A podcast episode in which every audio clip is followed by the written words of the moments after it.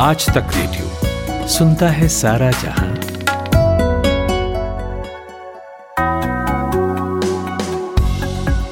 Good morning 9 अक्टूबर का सूरज आपकी दहलीज पर है, दिन है शुक्रवार, यानी कारोबारी हफ़्ते का आखिरी दिन।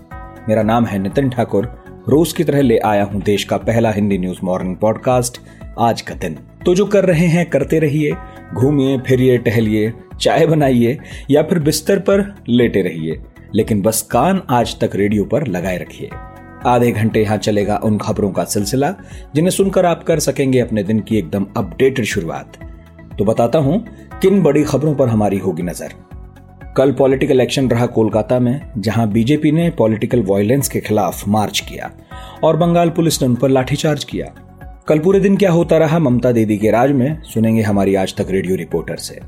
फिर समझेंगे उस मनोवैज्ञानिक युद्ध के बारे में, जो चीन भारत के खिलाफ लड़ रहा है। और आखिर में याद करेंगे रामविलास पासवान को, जिन्होंने एक लंबे राजनीतिक करियर के बाद कल दुनिया को अलविदा कह दिया, लेकिन पहले top news of the morning.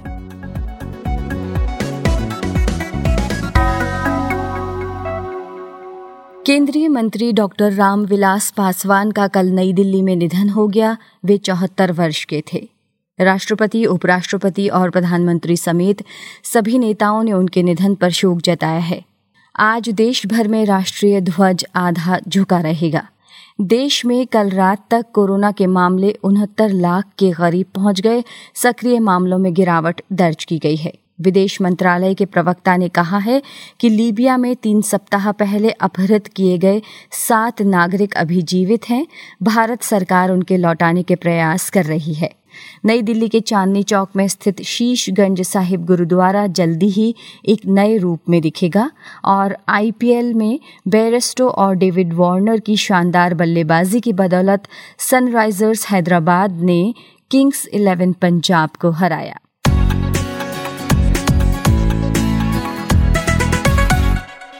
कभी सड़क पर संघर्ष की राजनीति करके सत्ता साधने वाली ममता बनर्जी अब सड़क पर हो रहे मार्च से परेशान हैं। बंगाल में चुनाव भी हैं तो ज़ाहिर विपक्षी उन्हें कई मुद्दों पर घेर रहे हैं। इनमें से एक है, बंगाल में जारी राजनीतिक हिंसा। बीजेपी ने कोलकाता में इस इशू पर रैली निकाली, जिसके चलते राजधानी थम गई। हावड़ा ब्रिज बंद था, विद्यासागर सेतु बंद था जगह जगह बैरिकेडिंग थी। सचिवालय की तरफ़ बढ़ रहे मार्च को पुलिस ने जब रोका तो हालात बेकाबू हो गए। प्रदर्शनकारियों ने पत्थर चलाए तो पुलिस ने भी लाठी से लेकर पानी की बौछारों तक का इस्तेमाल किया। कोलकाता का राजनीतिक तापमान पहले ही हाई था और इस सब के बाद तो और चढ़ गया। इसे मापने के लिए हमने बात की हमारी आज तक रेडियो रिपोर्टर मनोज्ञा लोईवाल से। संदेश देना चाह रही थी मुख्यमंत्री ममता बनर्जी और उनकी पार्टी तृणमूल कांग्रेस की ये कहकर कि जो भी नवान्नों की तरफ़, यानी कि पश्चिम बंगाल के मुख्यालय की तरफ़ इस तरह से बढ़ेगा, उसे इसी तरह के विरोधाभास का सामना करना पड़ेगा राज्य सरकार की ओर से अपना विरोध प्रदर्शन के लिए। इसमें कई दिलचस्प बातें हैं। पहला कि पुलिस की तैनाती हर नाके पर करीब 2000 पुलिस वाले तैनात थे, जिसका मतलब है कि अगर छह रास्ते हैं जाने के नवान्नों तक के लिए तो हर एक पर 2000 पुलिस वाले।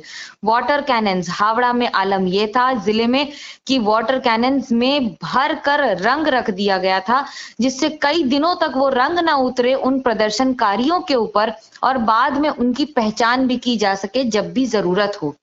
लाठियाँ भांजी गईं।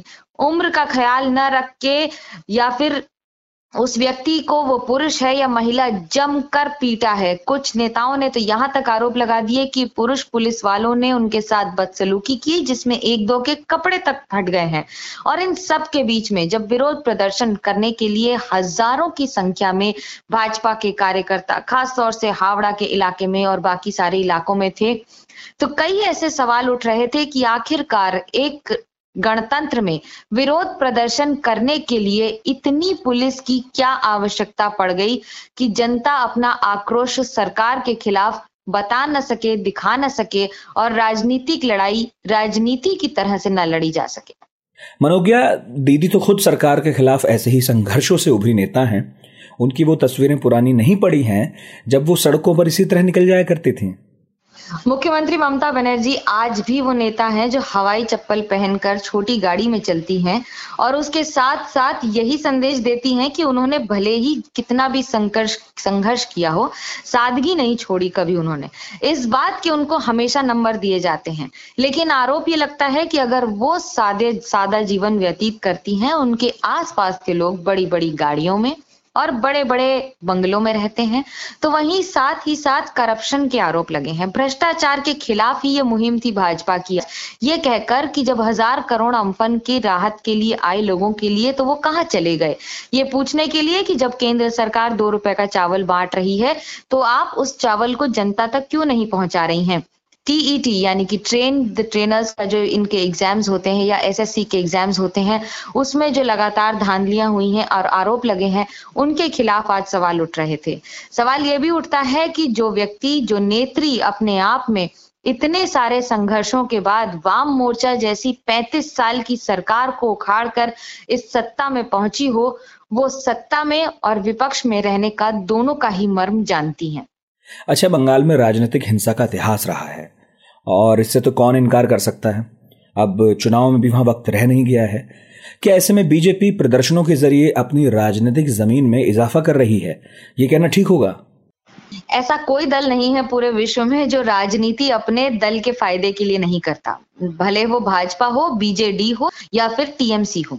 और इन सब के बीच में हम जिस तरह से इस समय राजनीति देख रहे हैं, पश्चिम बंगाल में डर की राजनीति है, पश्चिम बंगाल में मारपीट की राजनीति है, हिंसा की राजनीति है। फ़िज़िकल हिंसा आपको नहीं दिखेगी कि किसी को पीटा जा रहा है, लेकिन अंधेरे में मार के उसे आत्महत्या करार देना बंगाल के लिए कोई नई बात नहीं है। हेमताबाद के अगर विधायक का बार बार शव अगर आप देखेंगे कि वो किस तरह से एक बाज़ार में लटका हुआ था। तो पूरे भारत की ये तस्वीर अपने आप में सोचनीय है कि एक विधायक, एक इलाके का विधायक किसी बाज़ार में जाकर अपने घर से एक किलोमीटर दूर जाकर आत्महत्या क्यों करेगा एक पर्ची रखकर? अगर ये हुआ भी है तो जिस तरह से सवाल उठे हैं, उनकी जाँच के जाँच के आदेश दिए जा सकते थे। जो दिए भी गए, हालाँकि पर्दे पूरी तरह से खुले नहीं। सवाल ये उठ रहा है कि जब एक के बाद एक कार्यकर्ताओं की हत्या हो रही है या अभी मनीष शुक्ला, जो पूर्व काउंसिलर थे, तृणमूल कांग्रेस के और भाजपा में सम्मिलित हुए थे पिछले वर्ष, जबकि अब टीएमसी कह रही है कि वो वापस टीएमसी में आना चाहते थे, इसलिए भाजपा ने ही खुद ही अपने कार्यकर्ताओं को मरवा दिया। इस तरह के आरोप प्रत्यारोप में हत्या की राजनीति और हिंसा की राजनीति बंगाल के लिए एक अभिन्न अंग है यहाँ की राजनीति का।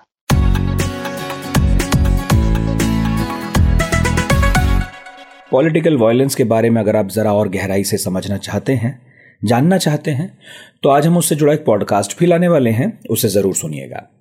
जब दो देश एक दूसरे से सीधा युद्ध नहीं करते तो उनके लड़ने के तरीके ज़रा और महीन हो जाते हैं। कोल्ड वॉर जो अमेरिका और सोवियत यूनियन के बीच चला था, वो सबसे बढ़िया एग्ज़ाम्पल है। दूसरा एग्ज़ाम्पल हमारे सबसे नज़दीक फ़िलहाल जो है, वो भारत और चीन का है। खुलकर लड़ाई नहीं हो रही, लेकिन चीन भारत के ऊपर मनोवैज्ञानिक दबाव बना रहा है।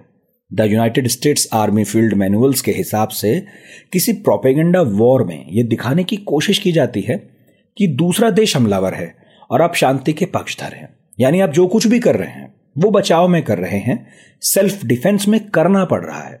और ऐसा करना किसी भी देश का हक तो है ही। इसी के आधार पर दुनिया अपनी राय बनाती है, परसेप्शन तैयार होता है कि कौन सा देश सही है, कौन सा देश गलत है। अब चीन, इसी का इस्तेमाल भारतीयों और खासकर भारतीय सेना के खिलाफ कर रहा है। इंडिया टुडे की ओसेंट टीम जो विदेशी मामलों पर अपनी नज़र रखती है, उसने इस स्ट्रेटेजी को समझने के लिए एनालिसिस किया है। हमने रिटायर्ड कर्नल विनायक भट्ट से इसी पर बात की है। देखिए साइकोलॉजिकल वॉरफेयर ये काफ़ी बड़ा हिस्सा माना जाता है आजकल की लड़ाई में। स्पेशली जो हमारा स्टैंड ऑफ़ रहा है चाइना के साथ मोस्टली हम लोगों ने फायरिंग नहीं की है, एक दूसरे के साथ मुठभेड़ तो हुई है, पर वो उसमें गोलियाँ नहीं चली है। ये हम कोशिश कर रहे हैं दोनों कंट्रीज़ की गोली ना चले। इसके लिए चाइना क्या कर रहा है कि जो पुराना उसका हथकंडा है साइकोलॉजिकल वॉरफेयर का, जिसको प्रोपोगंडा कहा जाता है, ये प्रोपोगंडा इस्तेमाल कर रहा है। वो इस तरह से इस्तेमाल कर रहा है कि इंडियन आर्मी के इंडिया की कॉमन पब्लिक के और इंडियन इंटेलिजेंसिया के, उनके ओपिनियंस उनके इमोशंस उनके एटीट्यूड्स उनके बिहेवियर को चेंज करना चाहता है प्रोपोगंडा के द्वारा। आपने सुना भी होगा कई केसेस जिसमें एक तो सुना गया था कि हमको पंजाबी गाने सुनाए गए थे फिंगर फोर के ऊपर से, और दूसरा था कि जब गलवान घाटी का कॉन्फ्लिक्ट हुआ तो चाइना ने अपनी जो कैजुअलिटीज थी उनकी फिगर्स नहीं बताई। हमारी बीस कैजुअलिटीज हुई थी brave man we had lost तो उस टाइम चीन ने ये किया था कि एक ऐसे ही प्रोपोगंडा चला दिया कि हमारे इवैक्यूएशन प्रोसेस और हमारे मिलिट्री हॉस्पिटल की फैसिलिटीज़ अच्छी नहीं है। इस वजह से हमारे कैजुअलिटीज ज़्यादा हुए, जो कि सच नहीं है। आप देखें, जो गलवान घाटी है, वहाँ से ले की दूरी तकरीबन 90 किलोमीटर पड़ती है। और गलवान घाटी से उनका सबसे नजदीकी शहर जो टाउन जो पड़ता है, वो रूटॉक है, जो 215 किलोमीटर है। और उनका जो शहर है, वो होतान है, जो दो किलोमीटर, तकरीबन 300 किलोमीटर दूर है। वहाँ पर तक ले जाने में उनको बहुत ही ज़्यादा दिक्कत आई होगी। तो वो एक्चुअली खुद का बताते नहीं है कंपेयर करते नहीं है। और उस हिसाब से वो दर्शाना चाहते हैं कि हिंदुस्तान का काफ़ी ज़्यादा नुकसान हुआ है और हिंदुस्तान की आर्मी अच्छी नहीं है। ये दर्शाना चाहते हैं वो, जो कि सच नहीं है। ये हमारे इंडियन आर्मी के जवान, जेसीओज और ऑफिसर्स को समझना चाहिए कि ये सिर्फ़ प्रोपोगंडा है। उसी हिसाब से इंडियन पब्लिक को भी ये समझना चाहिए बाखूबी तरीके से कि ये प्रोपोगंडा है और इसके अलावा कुछ नहीं है। और कर्नल साहब, इससे कैसे बचा जा सकता है? काउंटर क्या है? हाँ इनके जो प्रोपोगंडा के तरीके हैं, वो अलग अलग है ऑडियो विजुअल तरीके इस्तेमाल करते हैं। ये ट्विटर हैंडल्स है, जो इंडिविजुअल चलाते हैं। जो चाइनीज़ कम्युनिस्ट पार्टी के हिसाब से ही चलते हैं। उनका मीडिया भी बहुत ही कंट्रोल्ड है और वो उन्हीं का जो वर्जन है, वो दिखाते रहते हैं, जो कि इंडिया को नीचा दिखाना है। इसके लिए इंडियन आर्मी और बाकी आर्मीज भी हर जगह पे जो इस्तेमाल करते हैं काउंटर करने के लिए। इसके कई सारे तकनीक है। इसमें एक होता है कि चुपचाप रहो, उसके बारे में बात ही ना करो तो लोगों को पता ही नहीं चलता है। ये होता है। एक तो उसको ऐसे ही पड़े रहने दो, ताकि लोगों को मालूम चले कि ट्रुथ क्या है। ट्रुथ हमेशा सर्वोपरि होता है। जो सच है, वो हमेशा सामने आता ही आता है। उसकी और तकनीक है, जैसे कि फोर्स स्टॉलिंग है। ये काउंटर एक्ट करती है जो सब्जेक्ट होता है, कि जिसको टारगेट कर रहा है एनिमी ऑडियंस क्या है, ये पता करते हैं। और उस हिसाब से, जैसे ऑडियंस समझो इंडियन आर्मी के जेसीओ जवान से, जो फिंगर फोर पे हमने देखा, पंजाबी गाने लगाए थे। वो तो हमारे ट्रुप्स बखूबी समझते हैं, उनको सिखाया भी जाता है ट्रेनिंग के दौरान भी बताए जाते हैं ये सारे हथकंडे जो चीन और पाकिस्तान इस्तेमाल करते हैं प्रोपागंडा के लिए। वो सिखाया भी जाता है और वो मालूम भी रहता है। उसमें डाइवर्जनरी टेक्निक भी होता है, जिससे कि हम लोग जो अटेंशन है ऑडियंस का जो कि इंडियन आर्मी हो सकती है इंडियन पब्लिक हो सकती है, या इंडियन इंटेलिजेंस या हो सकती है, उनका अटेंशन किसी और बात पे हम ले जाते हैं ताकि उनको इसका असर कम पड़े। तो ये असर कम करने के लिए हमारे पास और भी तरीके हैं रिस्ट्रिक्टिव मेजर्स है। ये हमारे लिए अच्छा ही हुआ कि हिंदुस्तान ने इकोनॉमिक मेजर के लिए चाइना के एप्लीकेशंस कई सारे बैन किए थे। ये एक्चुअली रिस्ट्रिक्ट करता है एप्लीकेशंस जैसे वेपो है, जिसके ऊपर ये लोग वीडियो चलाते थे टिकटॉक थे, जिसके ऊपर ये लोग वीडियोस चलाते थे, जो कि जिस जवान आम तौर पे देखते हैं और उसका मज़ा उठाते हैं। ये चीज़ें मज़ा उठाने के बजाय इसमें प्रोपागंडा चीन ने शुरू किया था।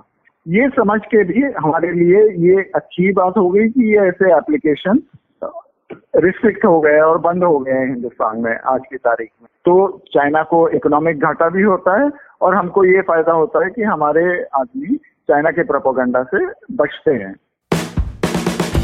आज तक रेडियो, अब सुनिए आज तक की मोबाइल एप्लीकेशन पर भी। प्ले स्टोर से आज तक की मोबाइल ऐप डाउनलोड करें। ऐप में आपको सबसे ऊपर राइट साइड में तीन आइकन दिखेंगे। उनमें से एक जो सबसे बीच में है, वो है आज तक रेडियो का आइकन। तो उसे उंगली से ज़रा सा छू दीजिए और खुल जाएगा हमारा पिटारा, जिसमें क्या है? न्यूज़ तो हर जगह है, पर हमारे यहाँ न्यूज़ है सही कॉन्टेक्स्ट के साथ। खबर तो आ गई, पर खबर से आगे की बात क्या है? उसका एनालिसिस आपको हमारे यहाँ मिलेगा, और इस ठिकाने पर सिर्फ़ खबरें ही नहीं हैं। ज्ञान की बातें हैं, मज़ेदार किस्से हैं बतकही है, और और भी बहुत कुछ है, जिसका स्वाद लेने के लिए इस गली के चक्कर लगाते रहें। आज तक रेडियो कहते हैं इसे, सुनता है सारा जहाँ। रामविलास पासवान नहीं रहे। हमेशा चुस्त दुरुस्त, सक्रिय और अपनी उम्र से काफ़ी कम दिखने वाले पासवान लंबे वक्त से बीमार चल रहे थे। लोक जनशक्ति पार्टी का कामकाज भी हाल फ़िलहाल पूरी तरह उनके बेटे चिराग पासवान के ही पास था। चिराग ने ही कल ट्वीट करके सबको अपने पिता के देहांत की जानकारी दी। उन्होंने लिखा, पापा, अब आप इस दुनिया में नहीं हैं, लेकिन मुझे पता है आप जहाँ भी हैं, हमेशा मेरे साथ है। मिस यू, पापा। चौहत्तर साल के पासवान ने अपनी आखिरी साँसें दिल्ली के एक अस्पताल में ली। कुछ दिनों पहले उनके दिल का ऑपरेशन भी हुआ था।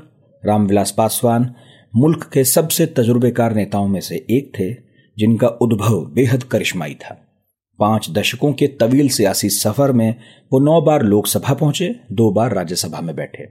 आज उन्हें याद कर रहे हैं हमारे साथी ऋतुराज और सीनियर जर्नलिस्ट प्रभाष के दत्ता तो प्रभाष जी, देश के सबसे अनुभवी नेताओं में से एक रामविलास पासवान। जो केंद्र में मंत्री थे और पिछले कुछ समय से अपनी बीमारी का इलाज करा रहे थे अब वो हमारे बीच नहीं रहे। कल शाम उनका देहांत हो गया। उनके बेटे ने एक बहुत ही भावुक तस्वीर डालकर ट्विटर के ज़रिए बात बताई। आ, कैसे देखते हैं आप उनकी इस पूरी पॉलिटिकल जर्नी को? देखिए रामविलास पासवान के राजनीतिक करियर को समेटना हो तो उसके दो हिस्से हम लोग कर सकते हैं।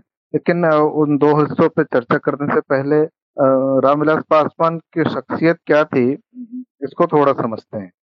एक बार ये निजी अनुभव है मेरी बीट में उनकी पार्टी भी थी उनका मंत्रालय भी था तो एक बार ऐसे कुछ पत्रकार बैठे थे उनके पॉलिटिकल दफ्तर में तो उन्होंने एक किस्सा सुनाया हम उस वक्त हम भी नए पत्रकार थे तो जानने की इच्छा थी कि भाई आखिर राजनीति में जो लोग होते हैं, उनका जीवन कैसा होता है? मतलब हम लोग जितना समझते हैं उस वैसा या निजी तौर पर शुरुआत जब करते हैं, तब वो कैसे होते हैं? तो उन्होंने एक वाक्य बताया, बोला कि एक तो दलित परिवार में उनका जन्म हुआ था खगड़िया में, और ये बहुत अच्छी स्थिति उस वक्त नहीं होती थी लोगों की, और दलितों दलित परिवारों में खासकर। लेकिन उन्होंने एमए किया, फिर वो, उन्होंने लॉ की डिग्री ली।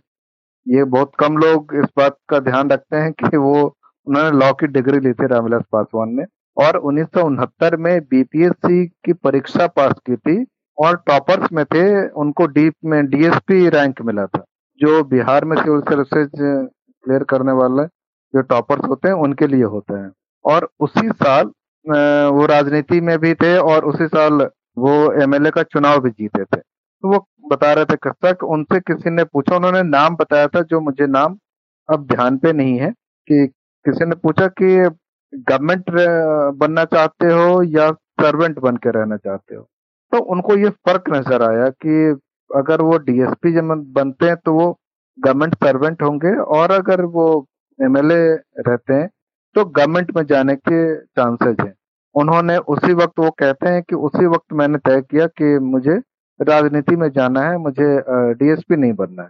और यहाँ से उनकी राजनीतिक यात्रा शुरू हो जाती है। उनके राजनीति में आने की बात हो ही गई तो रामविलास पासवान जी ने आ, कभी इस बात को भी नहीं छुपाया। बहुत सारे नेता हिचकते हैं बताने में कि वो किनके सहारे आगे बढ़े। उन्होंने कभी इस बात को छुपाया नहीं। उन्होंने खुलकर कहा है जब भी कहा है कि इन लोगों के सहारे हम आगे बढ़े हैं। इन लोगों ने उंगली पकड़ के हमें राजनीति में चलना सिखाया है। बिल्कुल वो राज नारायण के फॉलोअर थे। राज नारायण के बारे में ज़्यादातर लोग बस इतना जानते हैं कि उन्होंने इंदिरा गांधी को उन्नीस सौ सतहत्तर के चुनाव में हराया था। लेकिन राज नारायण फ्रीडम मूवमेंट में उन्होंने हिस्सा लिया था और बहुत सूझबूझ, राजनीतिक सूझबूझ वाले व्यक्ति थे और रामविलास पासवान जयप्रकाश नारायण के भी बहुत बड़े फॉलोअर थे। तो इन दोनों से प्रभावित होकर उन्होंने अपनी राजनीति शुरू की थी और शुरुआत से ही वो एक देश में पहले कांग्रेस की स्ट्रीम होती थी, दूसरी स्ट्रीम होती थी, जिससे एंटी कांग्रेसिज्म कह के समझते हैं हम लोग। तो वो एंटी कांग्रेसिज्म के नेता थे। प्रत्यक्ष सोशलिस्ट पार्टी का जब विभाजन हुआ था तो उसके बाद जो पार्टी बनी थी, संयुक्त सोशलिस्ट पार्टी, उससे ये पहली बार चुने गए थे। उनहत्तर में, हालाँकि बहत्तर में उनको फिर हार का सामना करना पड़ा। सतहत्तर से वो चुनाव जीतते रहे लगातार। आप ऐसा समझिए, हाजीपुर उनका लोकसभा क्षेत्र था, और वो पहला चुनाव हारते हैं एकमात्र चुनाव हारते हैं उन्नीस सौ चौरासी में, और लगातार जीतते रहे 2009 तक। एक और मौका था जब वो हाजीपुर से नहीं जीते थे। वो था उन्नीस सौ इक्यानवे का जब वो हाजीपुर से चुनाव नहीं लड़े थे रोहतक से चुनाव लड़े थे। तो 1990 के दशक में जो मंडल के पोस्ट मंडल राजनीति हुई, उसमें इनका इनका दूसरा दौर शुरू होता है। वो विश्वनाथ प्रताप सिंह से कह लीजिए दौर शुरू होता है और उसमें रामविलास पासवान उस सरकार में मंत्री थे। फिर 1990 के दशक में जब दलित और अगड़ी पिछड़ी की राजनीति बहुत ज़ोर करने लगी तो रामविलास पासवान बिहार में दलित नेता का चेहरा बन के उभरे। और उसी दौरान फिर उन्नीस सौ पचानवे, छियानवे के बाद से जितनी सरकारें बनी, लगभग सभी सरकारों में वो मंत्री रहे। ऐसा मज़ाक चलने लगा था कि बिना रामविलास पासवान के केंद्र में सरकार नहीं बन सकती है। और ये ये लंबा चला। आप देखिए जिन प्रधानमंत्रियों के सरकारों में वो रहे उनमें है विश्वनाथ प्रताप सिंह है फिर एच डी देवेगौड़ा है फिर इंद्र कुमार गुजराल है अटल बिहारी वाजपेयी है मनमोहन सिंह है और नरेंद्र मोदी है। उस समय के बाद कोई भी ऐसे प्रधानमंत्री नहीं रहे जिनमें जिनके कार्यकाल में उन्होंने मंत्री पद नहीं संभाला। उन्होंने मंत्री पद नहीं संभाला। एक नरसिम्हा राव कह सकते हैं और देखिए ना एक चीज़ जो और बड़ी अचंभित करती है कि जब कोई नेता स्विच करता है तो एक बहुत तरह की बातें होने लग जाती हैं लेकिन रामविलास पासवान इतने कंफर्टेबल थे स्विचिंग में कि उन्हें लेकर कोई बहुत ज़्यादा बात नहीं होती थी। हाँ उन्हें लेकर बात नहीं होती थी। वो हमेशा एक एक लॉजिक एक कह लीजिए तर्क तैयार रखते थे कि उन्होंने ऐसा क्यों किया है। और ये उस वक्त होता था जब जब शायद हवा का रुख भी वैसा होता था। इस वजह से कई लोग इन्हें नाम भी देते हैं। वेदर कॉक हाँ वेदर कॉक लीडर या और अक्सर इनकी स्विचिंग की एक और खासियत रहती है कि अक्सर नेता चुनाव के बाद स्विच करते हैं। ये चुनाव से पहले भाप लेते थे और स्विच कर लेते थे। ये चुनाव से पहले भाप लेते थे। यही इनकी राजनीतिक सूझबूझ की का सबूत है देखिए। और लगभग वैसा ही 2014 में भी उन्होंने बीजेपी के साथ जाने का फैसला किया उनकी पार्टी ने केंद्र में मंत्री रहे और अभी मंत्री रहते उनका कल शाम निधन हो गया। 2004 को भी एक उसमें एक और पहलू था। नीतीश कुमार जो बहुत समय तक विरोध जताते रहे नरेंद्र मोदी जी की राजनीति से तो नीतीश कुमार ने गुजरात दंगों के का बहाना लेकर या उसका सहारा लेकर, वो उन्होंने इस्तीफा नहीं दिया था वाजपेयी सरकार से। रामविलास पासवान ने दिया था। और रामविलास पासवान ने भी तुरंत नहीं दिया, जब उन्हें लगा कि ये सरकार वापस नहीं आएगी, तब दिया। यानी नीतीश कुमार शायद ये भाप नहीं पाए कि वाजपेयी की सरकार वापस नहीं आ रही है। फिर 2005 में जब बिहार में चुनाव हो रहे थे तो 2005 में लालू प्रसाद यादव और रामविलास पासवान दोनों ही मनमोहन सिंह सरकार के मंत्री थे। लेकिन बिहार में जब चुनाव हुए तो रामविलास पासवान ने लालू प्रसाद की पार्टी राष्ट्रीय जनता दल के खिलाफ चुनाव लड़ने का फैसला कर लिया।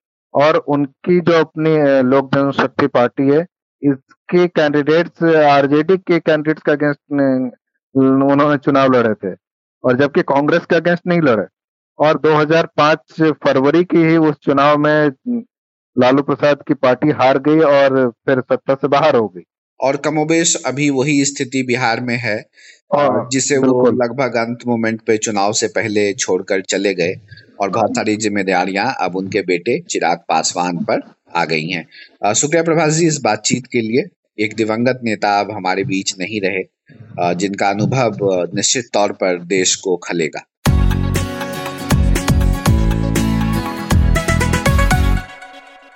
अच्छा क्या आपको पता है पूरी दुनिया में हर साल सवा लाख लोग सांप के काटने से मरते हैं।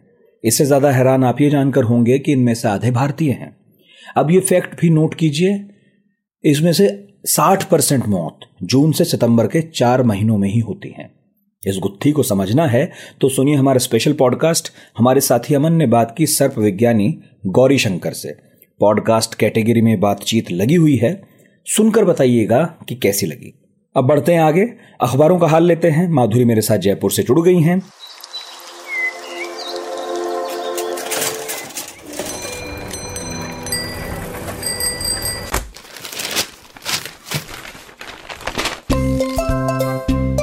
आज के अखबार। आज के अखबार। Good morning Madhuri. बताइए कौन सी खबरें चुनी हैं आज अपने अखबारों से? Good morning Nitin. समाचार पत्रों में आज सुप्रीम कोर्ट की तबलीगी जमात के जलसे पर टिप्पणी, टीआरपी घोटाला, राजनीतिक सभाओं को केंद्र की अनुमति और केंद्रीय मंत्री रामविलास पासवान के गुजर जाने के समाचार हैं ज़्यादातर। हम बारी बारी से सभी अखबार देखते हैं। दैनिक जागरण की सुर्खी है, टीआरपी के खेल में फंसे रिपब्लिक समेत तीन चैनल। जनसत्ता लिखता है, टीआरपी घोटाले में आया रिपब्लिक टीवी का नाम, पुलिस ने किया टीवी रेटिंग घोटाले का दावा, चार गिरफ़्तार। इंडियन एक्सप्रेस ने भी इसे फ्रंट पेज पर जगह दी है। लिखा है, Mumbai police allege TRP fraud by Republic and two other channels अंदर के पेजेस पर टीआरपी को एक्सप्लेन किया गया है। और दूसरी खबर है सुप्रीम कोर्ट की टिप्पणी को लेकर, जिसे सभी अखबारों ने फ्रंट पेज पर जगह दी है, जनसत्ता लिखता है, अभिव्यक्ति की आज़ादी का हो रहा सर्वाधिक दुरुपयोग। जमायत उलेमाए हिंद जैसे मुस्लिम संगठनों ने याचिकाएँ दायर की थी कि तबलीगी जमात के मामले पर बहुत खराब रिपोर्टिंग की गई है। बुरा भला समुदाय को कहा गया है। केंद्र ने इससे इनकार किया था कि ऐसा कुछ नहीं है। इस पर सुप्रीम कोर्ट ने टिप्पणी की है। केंद्र की ओर से दायर हलफनामे को कोर्ट ने आक्रामक और बेशर्मी भरा तक कह दिया और फिर से हलफनामा दायर करने को कहा है। हिंदुस्तान हिंदी ने भी इसे जगह दी है। इंडियन एक्सप्रेस लिखता है, freedom of speech most abused SC slams government for its evasive affidavit. Times of India कहता है SC raps central for nonsensical affidavit on uh, new about Tablighi जी नितिन आप बताएँ अजब गजब बात है माधुरी जी खबर बनाने वाले आजकल खुद खबर बने हुए हैं। जनसत्ता मैं देख रहा था, जनसत्ता में भी जो आपने बताया वो सब तमाम खबरें थी, लेकिन एक खबर जो है जो आपने नहीं बताई अच्छा है, मैं बता देता हूँ, लगे हाथ। इसमें लिखा है कि अफ़गानिस्तान में शांति प्रक्रिया का समर्थन जारी रखेगा भारत। पीएम मोदी की मुलाकात हुई है अफगानी शांति वार्ताकार अब्दुल्ला से, जो लोग इस खबर को पकड़ न पाए हों हेडलाइन से उन्हें बता दूँ। कि खबर का विस्तार इस तरह है अफ़गानिस्तान के शीर्ष शांति वार्ताकार हैं अब्दुल्ला अब्दुल्ला। गुरुवार को पीएम मोदी से उनकी मुलाकात हुई और दोनों नेताओं ने अफ़गानिस्तान में स्थिरता लाने के मकसद से जो महत्वपूर्ण शांति पहल चल रही है उस पर चर्चा की है। पीएम से मुलाकात के बाद अब्दुल्ला ने ट्वीट किया और जानकारी दी कि अफ़गानिस्तान में शांति प्रक्रिया का भारत की ओर से समर्थन जारी रखने को लेकर मोदी ने उन्हें आश्वस्त किया है। और अफ़गानिस्तान की और अफ़गानिस्तान की खबर के बाद आपको लीबिया लिए चलता हूँ, जहाँ सात भारतीय अगवा कर लिए गए। ये भी जनसत्ता में छपा है, ठीक नीचे ही है फ्रंट पेज पर है। इसमें विदेश मंत्रालय के हवाले से बताया गया है कि सरकार लीबियाई अधिकारियों के संपर्क में है। चौदह सितंबर को भारत के लिए उड़ान पकड़ने त्रिपोली हवाई अड्डे जा रहे थे लोग। ये सभी जिनका अपहरण हुआ है, सात लोग हैं ये। और आंध्र प्रदेश, बिहार, गुजरात, उत्तर प्रदेश के रहने वाले हैं। विदेश मंत्रालय के प्रवक्ता हैं अनुराग श्रीवास्तव। उन्होंने कहा है कि इन भारतीयों का अपहरण 14 सितंबर को असहवरिस्ट इलाके से उस समय किया गया जब वे भारत के लिए उड़ान पकड़ने त्रिपोली हवाई अड्डे जा रहे थे। और ये भी बताया गया है कि सरकार इन लोगों के परिवार के संपर्क में है, आश्वासन देना चाहती है कि लीबियाई अधिकारियों तथा नियोक्ता के साथ वार्ता और समन्वय करके हम अपने नागरिकों का पता लगाने और उन्हें जल्द से जल्द मुक्त कराने का हर संभव प्रयास कर रहे हैं। जी नितिन, एक खबर जीडीपी के गिरने को लेकर जो वर्ल्ड बैंक ने टिप्पणी की है उसे भी अखबारों ने छापा है। हिंदुस्तान टाइम्स कहता है India GDP to dip 9.6 percent this fiscal graph से पूरा इसे समझाया है। देश में जीडीपी में नौ दशमलव छह प्रतिशत की गिरावट संभव, ये हिंदुस्तान हिंदी न्यूज़पेपर ने लिखा है। लॉकडाउन के कारण लिखा है कि 70 परसेंट गतिविधियाँ लगभग ठप हो गई हैं। जनसत्ता कहता है, भारत के लिए विश्व बैंक का अनुमान जीडीपी में हो सकती है नौ दशमलव छह प्रतिशत की गिरावट। इसके साथ ही एक और खबर है, veteran Dalit leader minister with six PM Ramvilas Paswan dies Indian Express की सुर्खी है ये, केंद्रीय मंत्री के निधन से पूरा देश स्तब्ध है। हिंदुस्तान टाइम्स ने पुरानी तस्वीरें रामविलास पासवान की छापी हैं, लिखा है, a man who bridged political divisions.